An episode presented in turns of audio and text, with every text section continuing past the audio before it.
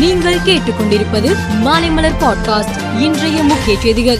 மகளிர் இடஒதுக்கீடு மசோதா மக்களவையில் நேற்று நிறைவேற்றப்பட்ட நிலையில் இன்று மாநிலங்களவையில் தாக்கல் செய்யப்படுகிறது. அதன்பின் விவாதம் நடைபெற்று அதன்பின் வாக்கெடுப்பு நடைபெறும். சென்னை கோடம்பாக்கத்தை சேர்ந்த கார் ஓட்டுநர் ராஜ்குமாரின் வங்கிக் கணக்கில் ஒன்பதாயிரம் கோடி ரூபாய் டெபாசிட் ஆன சம்பவம் நிகழ்ந்துள்ளது.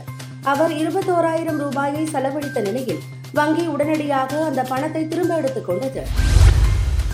புழல் சிறையில் அடைக்கப்பட்டுள்ள அமைச்சர் செந்தில் பாலாஜியின் ஜாமீன் மனுவை சென்னை முதன்மை அமர்வு நீதிமன்றம் தள்ளுபடி செய்துள்ளது.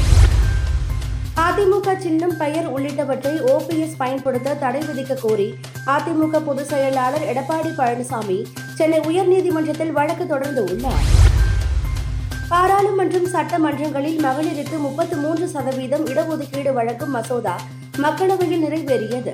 இந்த மசோதா மீதான வாக்கெடுப்பில் நானூற்று ஐம்பத்தி நான்கு உறுப்பினர்கள் ஆதரவாகவும் இரண்டு பேர் எதிராகவும் வாக்களித்தனர்.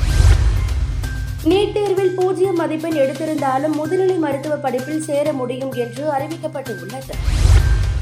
ஒவ்வொரு ஆண்டும் குடியரசு தின விழா கொண்டாட்டத்தின் போது வெளிநாட்டு தலைவரை வரவழைப்பது வழக்கம். அதன்படி வரும் இரண்டாயிரத்தி இருபத்தி நான்காம் ஆண்டின் எழுபத்து ஐந்தாவது குடியரசு தின விழாவில் சிறப்பு விருந்தினராக கலந்து கொள்ள அமெரிக்க அதிபர் ஜோ பைடனுக்கு அழைப்பு விடுக்கப்பட்டுள்ளதாக தகவல் வெளியாகியுள்ளது. ரஷ்யா எரிசக்தி மற்றும் உணவை ஆயுதமாக்குகிறது என கனடா பிரதமர் ஜஸ்டின் ட்ரூடோ ஐநா சபையில் குற்றம் சாட்டினார். அஜர்பைஜானில் ராணுவம் நடத்திய தாக்குதலில் இருநூறு பேர் உயிரிழந்த நிலையில் நானூறு பேர் காயமடைந்தனர்.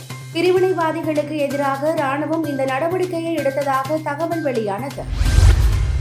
கிரீஃபியா பிரீமியர் லீக் டி டுவெண்டி கிரிக்கெட்டில் கயானா அமேசான் வாரியர்ஸ் அணியை வெட்டி டின்ஃபாகோ நைட் ரைடர்ஸ் அணி இறுதிப் போட்டிக்கு முன்னேறியது.